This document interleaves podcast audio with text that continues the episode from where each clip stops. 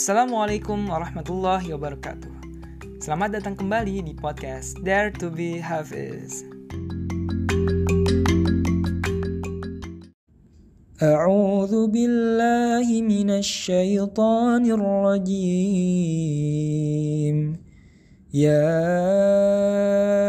أيها الذين آمنوا اتقوا الله ولتنظر نفس ما قدمت لغد واتقوا الله إن الله خبير بما تعملون Aku berlindung kepada Allah dari godaan syaitan yang terkutuk. Wahai orang-orang yang beriman, bertakwalah kepada Allah dan hendaklah setiap orang memperhatikan apa yang telah diperbuatnya untuk hari esok, akhirat. Dan bertakwalah kepada Allah. Sungguh, Allah maha teliti apa yang kamu kerjakan.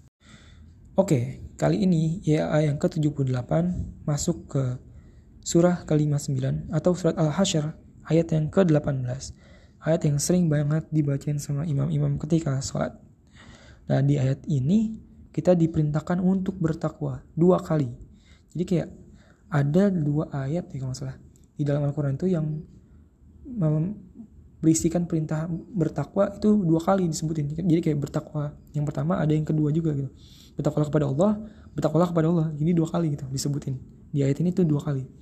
Jadi betapa pentingnya bertakwa gitu sampai akhirnya sampai dua kali loh diwanti-wanti untuk melakukan hal itu.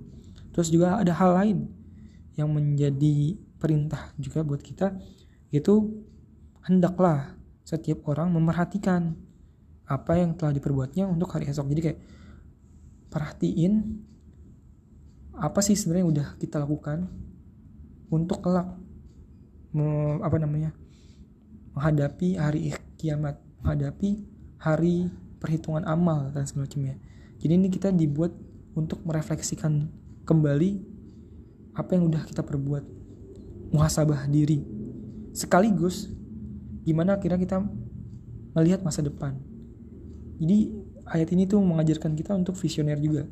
Selain tadi muhasabah diri terhadap apa yang udah kita kerjakan, tapi juga visioner dalam uh, mempersiapkan apa-apa yang akan kita pertanggungjawabkan kelak.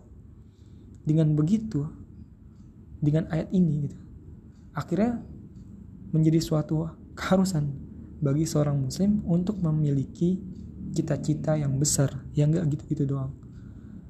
Karena jelas kita butuh bekal yang banyak yang butuh perencanaan yang butuh kematangan perencanaan itu juga yang penting banget juga akhirnya butuh bahwa setiap yang kita rencanakan setiap impian-impian itu harusnya muara akhirnya adalah untuk tujuan akhirat untuk kebahagiaan kita di akhirat.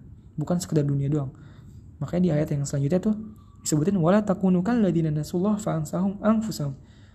Dan janganlah kamu seperti orang-orang yang lupa kepada Allah. Nah itu jadi kayak kita dituntut di, uh, untuk memiliki cita-cita besar menjadi apa pun lah itu tapi jangan sampai cita-cita itu tuh justru melalaikan kita melupakan kita dari Allah gitu jadi intinya tadi kita diperintahkan untuk memiliki cita-cita besar yang harusnya setiap kita-kita itu muara akhirnya adalah akhirat untuk bekal kita di hari uh, hari perhitungan nanti.